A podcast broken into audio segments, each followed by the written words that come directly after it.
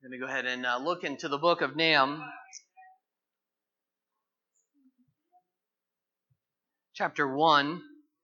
And we're going to talk uh, this morning uh, about the wrath of God.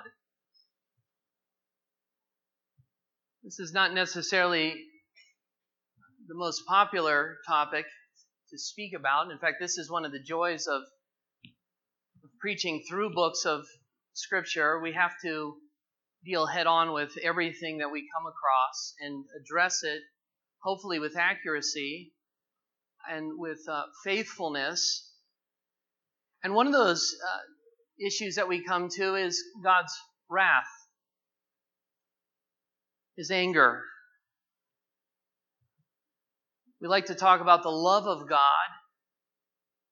We like to talk about His mercy and his tenderness and his kindness, and all, all of these things could be rightly said about God. But the God of the Old Testament and the New Testament, not just the Old Testament, is, uh, is rightly said to be a God of wrath. Now, there are many people in the world who are asking the question. In fact, I ran into one last night who said that she has a relative who said that if there's a God, why is there so much evil in the world? And he has walked away from the faith because he has noticed that there's a lot of sin, there's a lot of evil in the world. And so he said, Well, if God exists, and perhaps you have run into somebody like this, they have said, If God exists, then, um, then why is there so much pain? Why is there so much hurt? I can barely watch the news anymore. It's so depressing. You turn it on, and it's just one tragedy after another, one story of evil after another. And people are asking themselves, they're saying, Where is God in all the midst of this? Where is He? Where is God? God's appropriate response, according to the scripture, is wrath. God looks at the world and he sees all of the evil and he sees all of the sin that is taking place in the world.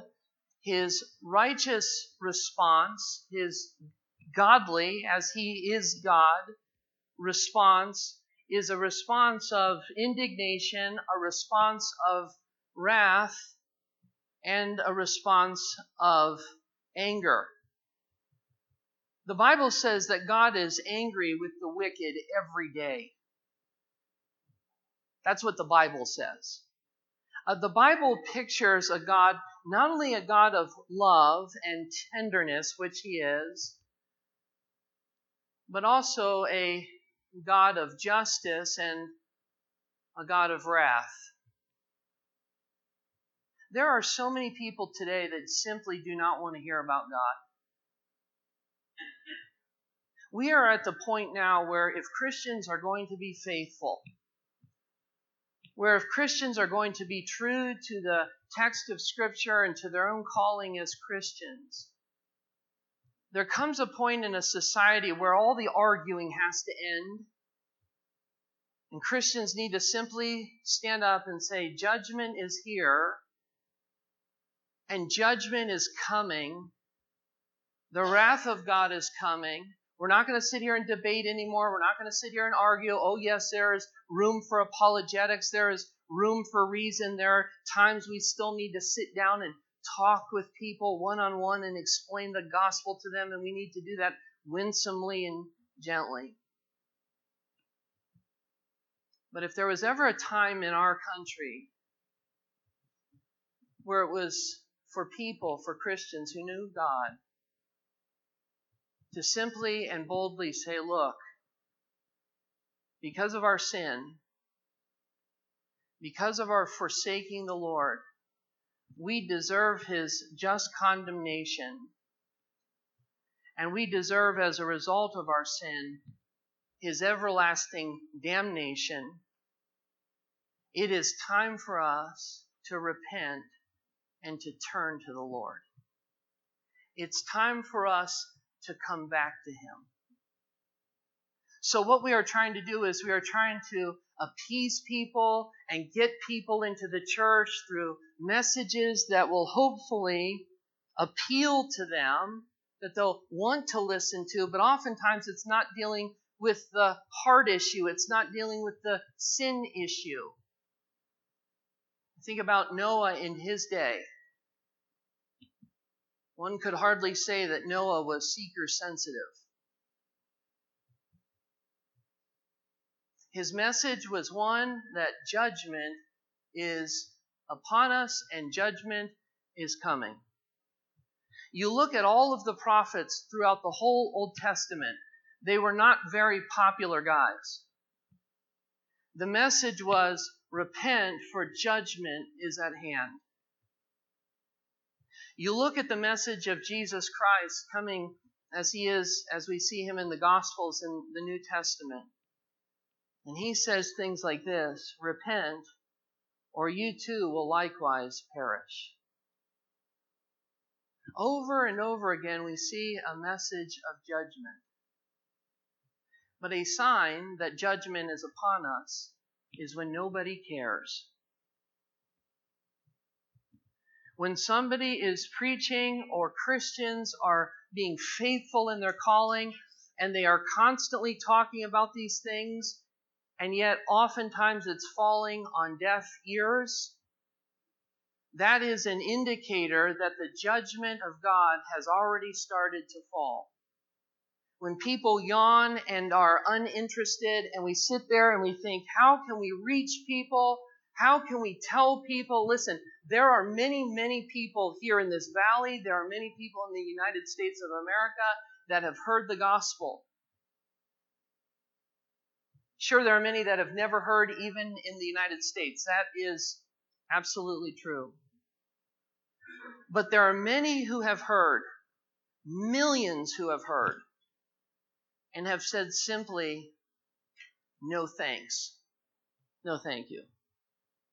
I appreciate the message in some sense. I understand that you're trying to tell me the Bible and the Bible verses, but I'm really not interested and so I'm not coming to church, and I really am not interested in the Lord. Listen, that's what's going on all around us, even as we are speaking. So many ask if God exists, why is there so much evil? God's rightful and righteous response to evil is wrath. And yet, man does not want a God of wrath. So we have a real dilemma. Where's God? Because of all this evil, God's righteous response is anger toward sin, righteous wrath toward sin, but man does not want to hear anything about God's righteous indignation. And the truth is, if God dealt with our evil and he wiped out evil, God would have to destroy every person. It's very easy to talk about the evil people over there, the bad people that exist in that country or in that part of the neighborhood, those people that are in jail, all of those people that do evil things. And so we ask ourselves, where's God? If God were here, he would take care of all of this evil. And yet, if God were to come in and deal with evil swiftly and right away and immediately, God would have to wipe off the face of the earth every person that exists because every person at the core of their being is evil. In fact, that's what the scripture says, and that's what God almost did. In Genesis chapter 6, if you flip back there to Genesis chapter 6, verse 13, Genesis chapter 6.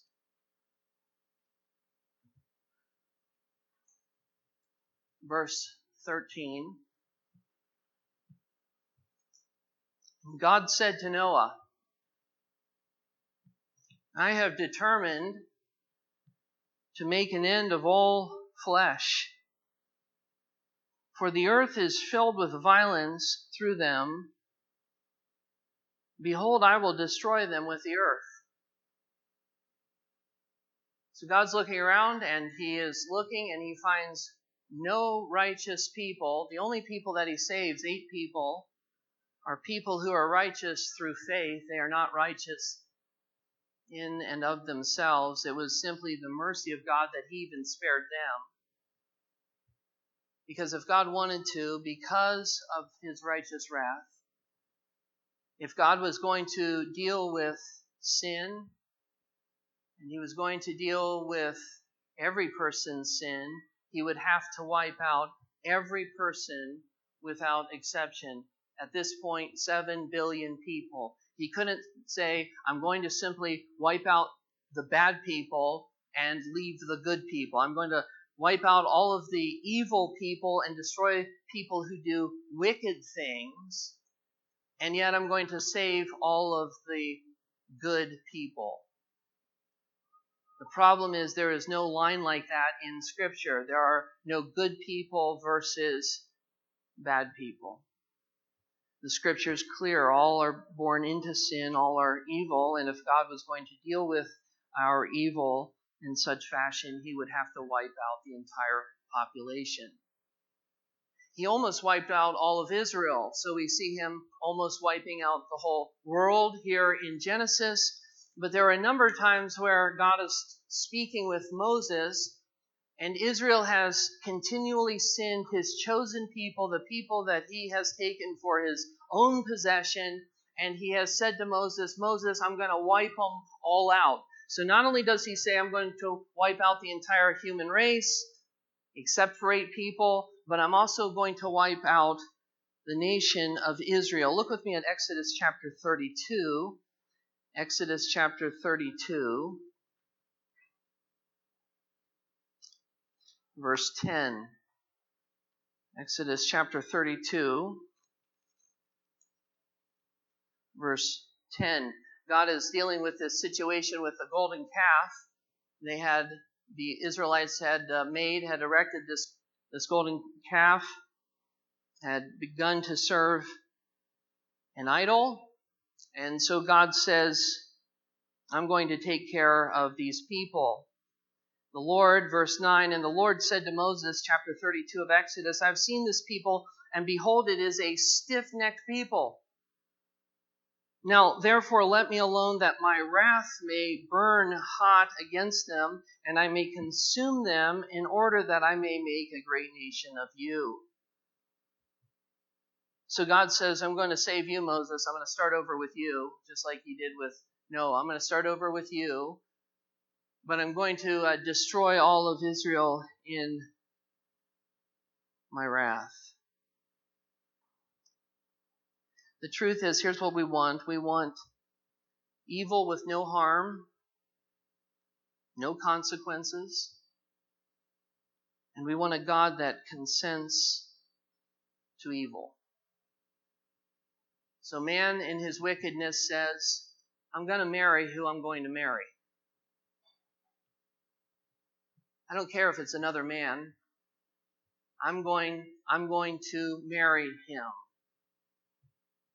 or a woman says, I am going to, in direct opposition to God, I'm going to marry whoever I want, the Lord considers this evil. But mankind has said, we want to do evil, God, but we don't want any consequences. Lord, we want to acknowledge that somehow you're out there. We believe in some kind of deity. But God, we want you to consent to our evil. We want you to celebrate it with us. We not only want you to kind of overlook it, but we want you to come along and look at our evil and say, way to go, that is really good.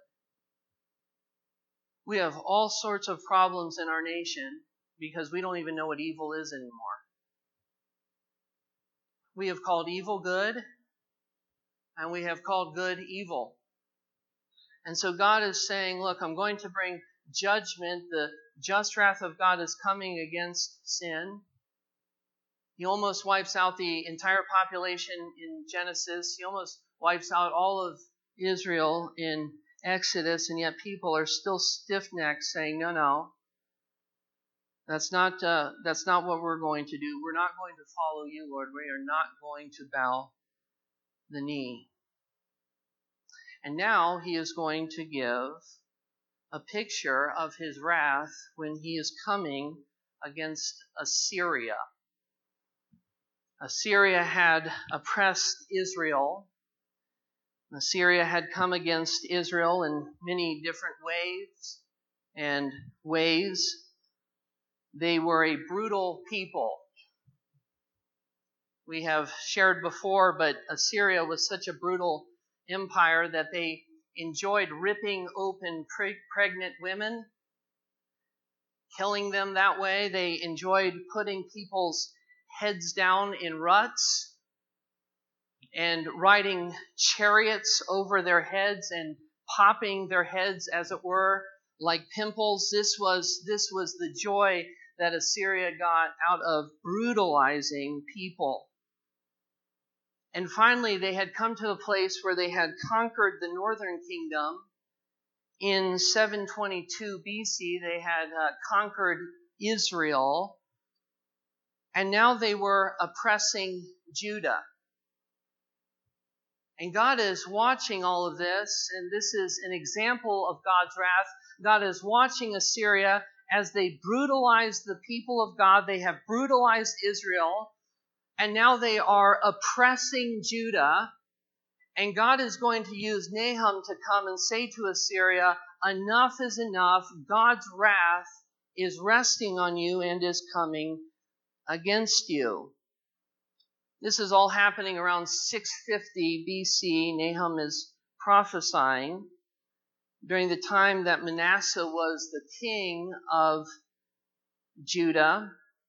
In fact, we see uh, Manasseh in Second Chronicles. If you flip over there to Second Chronicles chapter uh, 33, Second Chronicles chapter 33.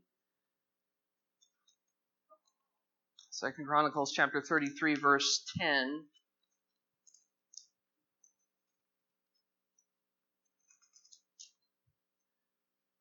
So God is dealing with his people he is looking at Israel. They have been conquered. Assyria is now still in power. They have not taken over Judah, but they are, are oppressing them on a regular basis, coming against them. The kings in Judah are having to pay tribute to the kings of Assyria. So this is happening between 722. Nahum is preaching around 650.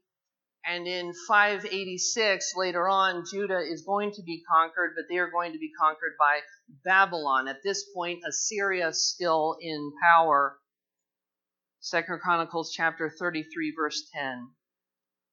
The Lord spoke to Manasseh. Manasseh was a wicked king of Judah. The Lord spoke to Manasseh and to his people, but they paid no attention. Therefore, the Lord brought upon them the commanders of the army of the king of Assyria. So there it is, the king of Assyria. Manasseh is the king of Judah. And God is using Assyria, but Assyria is brutal in their punishment of Israel, and now they are brutal in their treating and dealing with Judah. And so this king of Assyria captures, verse 11, Manasseh with hooks and bound him with chains of bronze and brought him to Babylon. At this point, Babylon had been conquered by Assyria. They were under Assyria's rule. And so this king of Assyria, Ashurbanipal, takes the king Manasseh and leads him away to Babylon. Verse 12 And when he was in distress, he entreated the favor of the Lord his God and humbled himself greatly before the God of his fathers. And he prayed to him, and God was moved by his entreaty and heard his plea and brought him again to Jerusalem into his kingdom. Then Manasseh knew that the Lord was God. So Assyria at this point is still in power. They're in power over Judah at this point, although Judah has not been fully conquered. Assyria is going to end up falling. They will fall eventually in 612 BC to Babylon, but at this point they're still in power. And God comes through predictive prophecy to Nahum, and he says, I want you to prophesy about what is going to happen to this nation, to this empire called Assyria, and to the fact that they have been mistreating the people of Jerusalem. And he's saying, I'm going to come in wrath. And so that's where we pick up if you go back to Nahum chapter 1. Nahum chapter 1, verse 1. An oracle concerning Nineveh. Nineveh is the capital of Assyria. If you remember, Jonah had preached there over a hundred years before, and there had been a, a great revival. Jonah didn't want to preach. God had sent him to preach a message of repentance. He said destruction was coming, justice was going to be served. And Jonah thought, I'm not going to uh, go there and preach because, God, I know that you're a compassionate God, and if I go and preach there, they might repent, and this is like going to preach to the Nazis.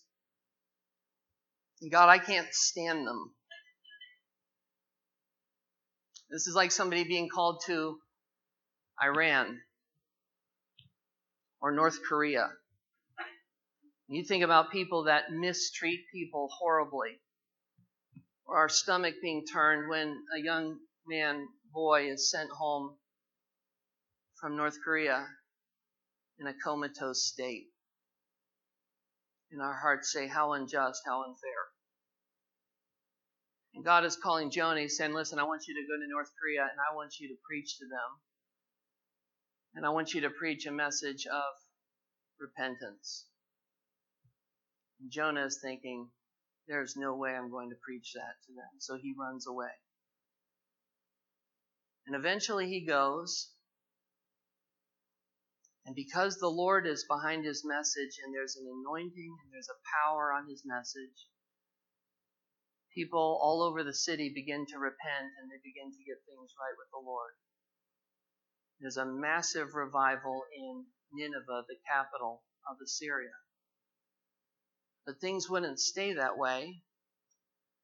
And they would return, their descendants would return to their brutal ways and to their ways of oppression. And so now Nahum comes along with probably a message that Jonah would have liked to have preached, that God wouldn't let him preach. But Nahum comes along and says, Here is the message of judgment. So this is the oracle against Nineveh, the book of the vision of Nahum, who is the prophet, his name, by the way, means comforter. We don't know a lot about him, barely anything. And we really don't know anything about this town of Elkosh. There have been guesses as to where this town is, and people have guessed different parts of the Mid East. We simply don't know. Some scholars have guessed that he was from Galilee. We, we simply don't know. But we know this that he received this, this message as a vision from God. Now, notice how God presents himself and what he tells Nahum and what he tells Nahum concerning Assyria. So he's coming to Nahum and he's saying, This prophecy that I'm giving you, it's not about Judah. You are not preaching here primarily to Judah. Assyria is on the scene, and I am preaching to Assyria. We're not preaching here to the northern kingdom. The northern kingdom has already been uh, taken care of and is off the stage at this point. So this prophecy is concerning Assyria, and in particular here in verse 1, the capital of Assyria, that is Nineveh. And this is how God presents himself in verse 2. The Lord is a jealous. Well, let's stop right there. The Lord's a jealous God. So when we think about God, we often think about his love and his comfort and all these different things. But when we think about God, does jealousy come to our mind? The fact that the Lord is protective over his people, that he loves his people, and he wants them to know him as the only true God, the God that we just sang about earlier, the God called Yahweh, the covenant God of Israel, the only true God. For God to allow any other type of worship or or any other type of religion would be idolatry. I remember Oprah Winfrey at one point saying that she was in church and she was listening to the preacher talk, and she said that he got to the point where he said, Our God is a jealous God. And she said that immediately turned her off. To hear of God being talked about as a jealous God. Well, we know that God is not a petty boyfriend or a petty girlfriend. It's not that kind of jealousy. It's a righteous, holy, perfect, wholesome jealousy. But it is a jealousy. And God is protective over his people, and his, his heart grieves when he sees his people begin to go astray or when he sees his people being oppressed by those who don't know him. Listen, the Lord sees us when we are going through things in our life. And we are crying out to the Lord. Perhaps you're in a situation right now, you're crying out to the, Lord and you're saying, This is unfair. Lord, I, I'm, I'm coming to you and there's the oppression of your enemies, and you're saying to yourself, maybe it's at work, maybe it's a person you know, maybe it's family, maybe it's a friend. And you're going, the, the way I am being treated here is unfair. There's oppression going on here. Lord, this isn't right. Think of our brothers and sisters all around the world who are going through way worse circumstances than us. And they're crying out to the Lord and they're saying, Lord, this isn't just, this isn't right. And God doesn't turn a deaf ear to that and say, Well, I, I don't care about justice. I'm not jealous over you. I, I don't care about your protection. You're fine just the way you are. No, listen, God cares. He cares when people are oppressing his people. He loves his people. He's concerned about the things that his people are going through. And this is what he is telling Nahum. I'm jealous over Judah. I'm protective over them. I understand what Assyria is doing to my people, I, I get it. I'm there. I'm watching. There's a compassion here. So he says, The Lord is a jealous and avenging God. That is, he will return harm. He will pay back those who hurt his people. Now, vengeance is not up to us. So the Lord is very clear. He says, Don't you pay somebody back. And there are times in our lives where we say, This person hurt me, so I'm going to hurt them. They've punched me, I'm going to punch them back twice as hard. We, we hear that message all the time. We hear it in power. People saying, They hurt me, I'm going to hurt them back. God comes along and says, No, no, no, no, no. Vengeance isn't yours. But he does say this in Romans chapter 12. He says, Vengeance is mine. Our God is a vengeful God. And Paul there is quoting Deuteronomy chapter 32, where he says, Vengeance is mine, says the Lord. Then he goes on to say this I will repay. So the Lord is up in heaven. He's not saying, Well, I'm just indifferent to the things that are going on. I'm not jealous over my people. I don't want to protect my people. And I'm not going to avenge the wrong. Can you imagine if God never avenged the wrong? Can you imagine if evil deeds never got punished? People who do awful, awful things go into eternity and never get punished. God just simply says, Well, I understand Hitler. There's six million Jews that went down, but that's okay. Wink, wink. You know, let bygones be bygones. How about him letting our evil go? Will he let all of the things that we have done wrong? It's so easy, as we have already said, to point out oh, this person did this, or this group of people have done all of these wrongs. How are we going to take care of it? And God says, listen, here's how we're going to take care of it. I'm a God of vengeance. In fact, that's what it says here in the text. The Lord is avenging in and wrathful. The Lord takes vengeance on his adversaries and keeps wrath for his enemies. Payday is coming. It's going to be an awful thing when we talk about the judgment of God. It was going to be an awful thing when judgment finally fell on Assyria in 612 and Babylon came in and wiped them out. It was a serious thing when judgment fell on Israel in 70 AD and the temple is destroyed. It's a serious thing. It's a serious thing when you look at nation after nation in history and the judgment of God falls. It is an awesome thing to fall into the hands of the living God. So God says here, this is how I describe myself. I am avenging and wrathful, full of wrath. But then interestingly, he says in verse 3, Nahum says, The Lord is slow to anger, so when we talk about the anger of the Lord, it's not like man's unrighteous anger that just goes with the whim, whims of emotion. But the Lord is slow to anger and great in power, and the Lord will by no means clear the guilty. So he's slow to anger. Why, why is the Lord slow to anger? Why doesn't he just get angry quickly? Deal with sin instantly? He could, but he doesn't. Go with me to 2 Peter chapter 3. 2 Peter chapter 3. 2 Peter chapter 3 verse 9.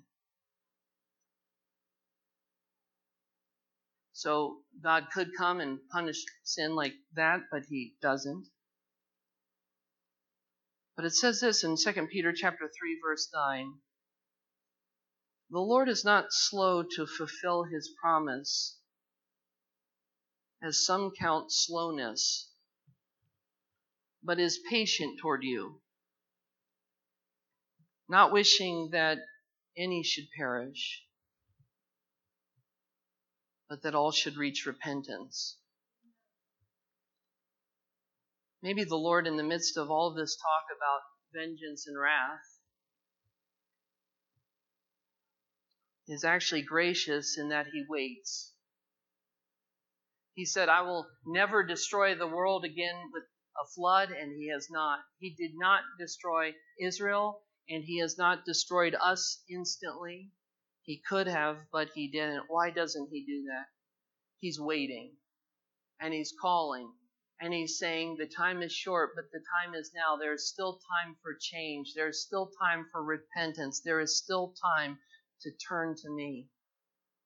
And so instead of just coming in six months or even six years, the Lord takes year after year, patient work after patient work. His kindness is in all of his works and in all of his deeds. He is slow to anger and he's great in power. But he's very clear that there is nothing that can stand against him when he does come in wrath. So he says, I'm going to come in wrath. I'm going to come in judgment. I'm a God of wrath. I am a God of vengeance. But there is a time for repentance. There is a time for turning.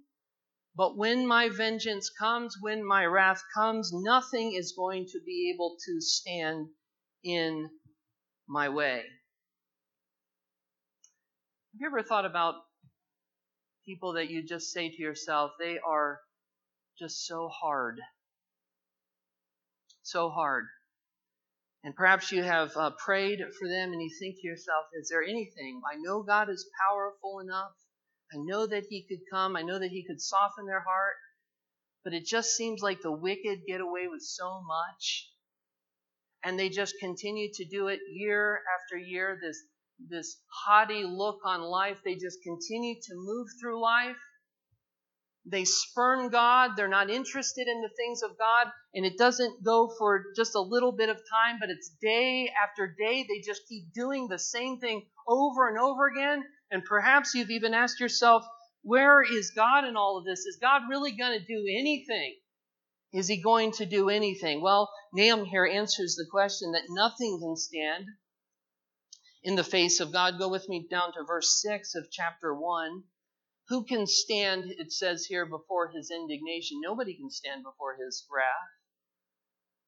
Who can endure the heat of his anger? Nobody can stand in the face of his anger.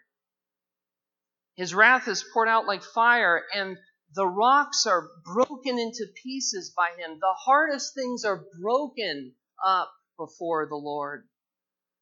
The Lord is good, a stronghold in the day of trouble. He knows those who take refuge in him. Again, there's mercy even in the midst of judgment. Judgment is coming, but wrath is reserved for God's enemies. Wrath never rests or falls on those who are his. Verse 8 But with an overflowing flood, he will make a complete end of the adversaries, and he will pursue his enemies into darkness.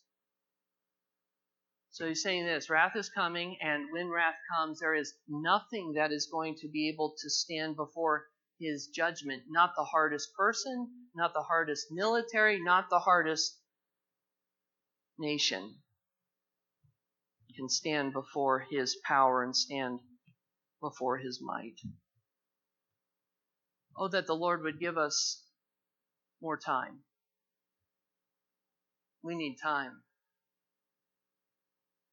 Listen, we are we are seeing we are seeing this in our own day. This is about Assyria, but we are seeing this happen with our nation. Where God is saying judgment is coming, judgment is coming. People are not paying attention, but the Lord is saying those who will take refuge in him, those who will bow the knee can find refuge in him, a stronghold in him, a strong tower in him. It's not it's not too late. And yet there is this comfort. Lord, we don't delight in payback. But we thank you, Lord, that you are a God of justice. We thank you that in the end you are going to right all of the wrongs. Lord, you're going to take care of the things in this life that go on forever, seemingly forever, that go on day after day. Lord, you are going to come and you are going to take care of these things. There is comfort in his justice. If you skip down to verse 15, last, last verse of chapter 1. So, this message of justice in context is a message of good news. It is good news that the Lord is just. That's the context of what is going on here. Verse 15 Behold upon the mountains the feet of him who bring good news, who publishes peace. Keep your feasts, O Judah, fulfill your vows, for never again shall the worthless pass through you. He is utterly cut off. What is he talking about? He's talking about Assyria. He's saying, here's the good news. The good news is Assyria is going to be cut off. Judgment is coming. This is the comfort for you. There is going to be relief. Now, in thinking about this, there's a verse in the New Testament, we, we close with this, from Second Thessalonians that sounds a lot like this. If you go over to Second Thessalonians chapter 1, 2 Thessalonians chapter 1.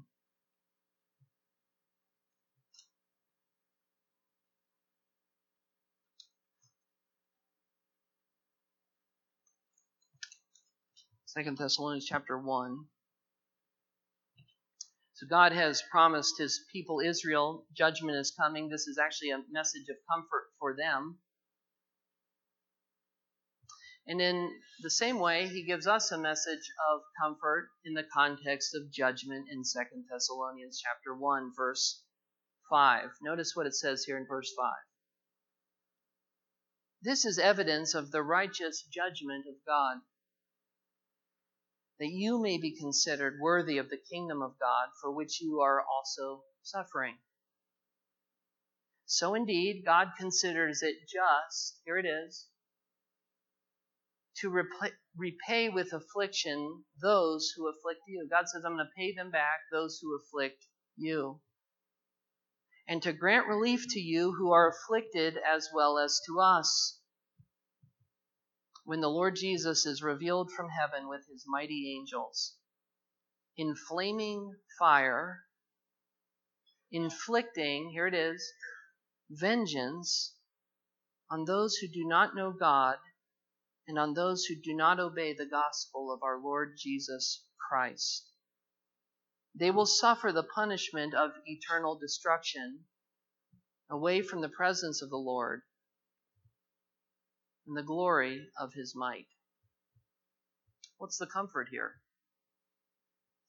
The comfort, and interestingly, Nahum's name is Comforter. The comfort is that the Lord is going to afflict those who have afflicted you when he comes in judgment. Wow, what a message. So the Lord comes and he says, Church, hang on. He says to the people of God, hang on. There is justice, there is vengeance that is going to happen, but it might not happen right now, but it is going to happen when the Lord comes back. Would you stand with me as we close in prayer? Father, we uh, thank you for uh, th- this word of, of judgment and wrath.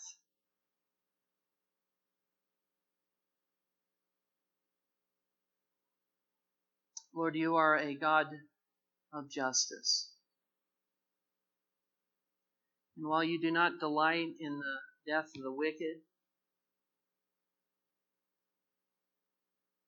God, we bow our knees before you as a God of vengeance, as a God of jealousy, as a God of wrath. And Lord, I pray that in the midst of what we see here, God, we would be running to you. And that we would recognize, Lord, that your judgment doesn't come because you're some capricious God, but it comes because of our own sin and defiance against you. Lord, I pray that we would meditate on these things, that we would uh, take the whole uh, counsel of God and we would be sober minded, thinking about the fact that you are a God who comes to deal with sin. Lord, we worship your almighty name, Yahweh the Lord God who still exists, who is the self existent one, the eternal one. From before all time and now and forevermore, we give you thanks. In Jesus' name, amen.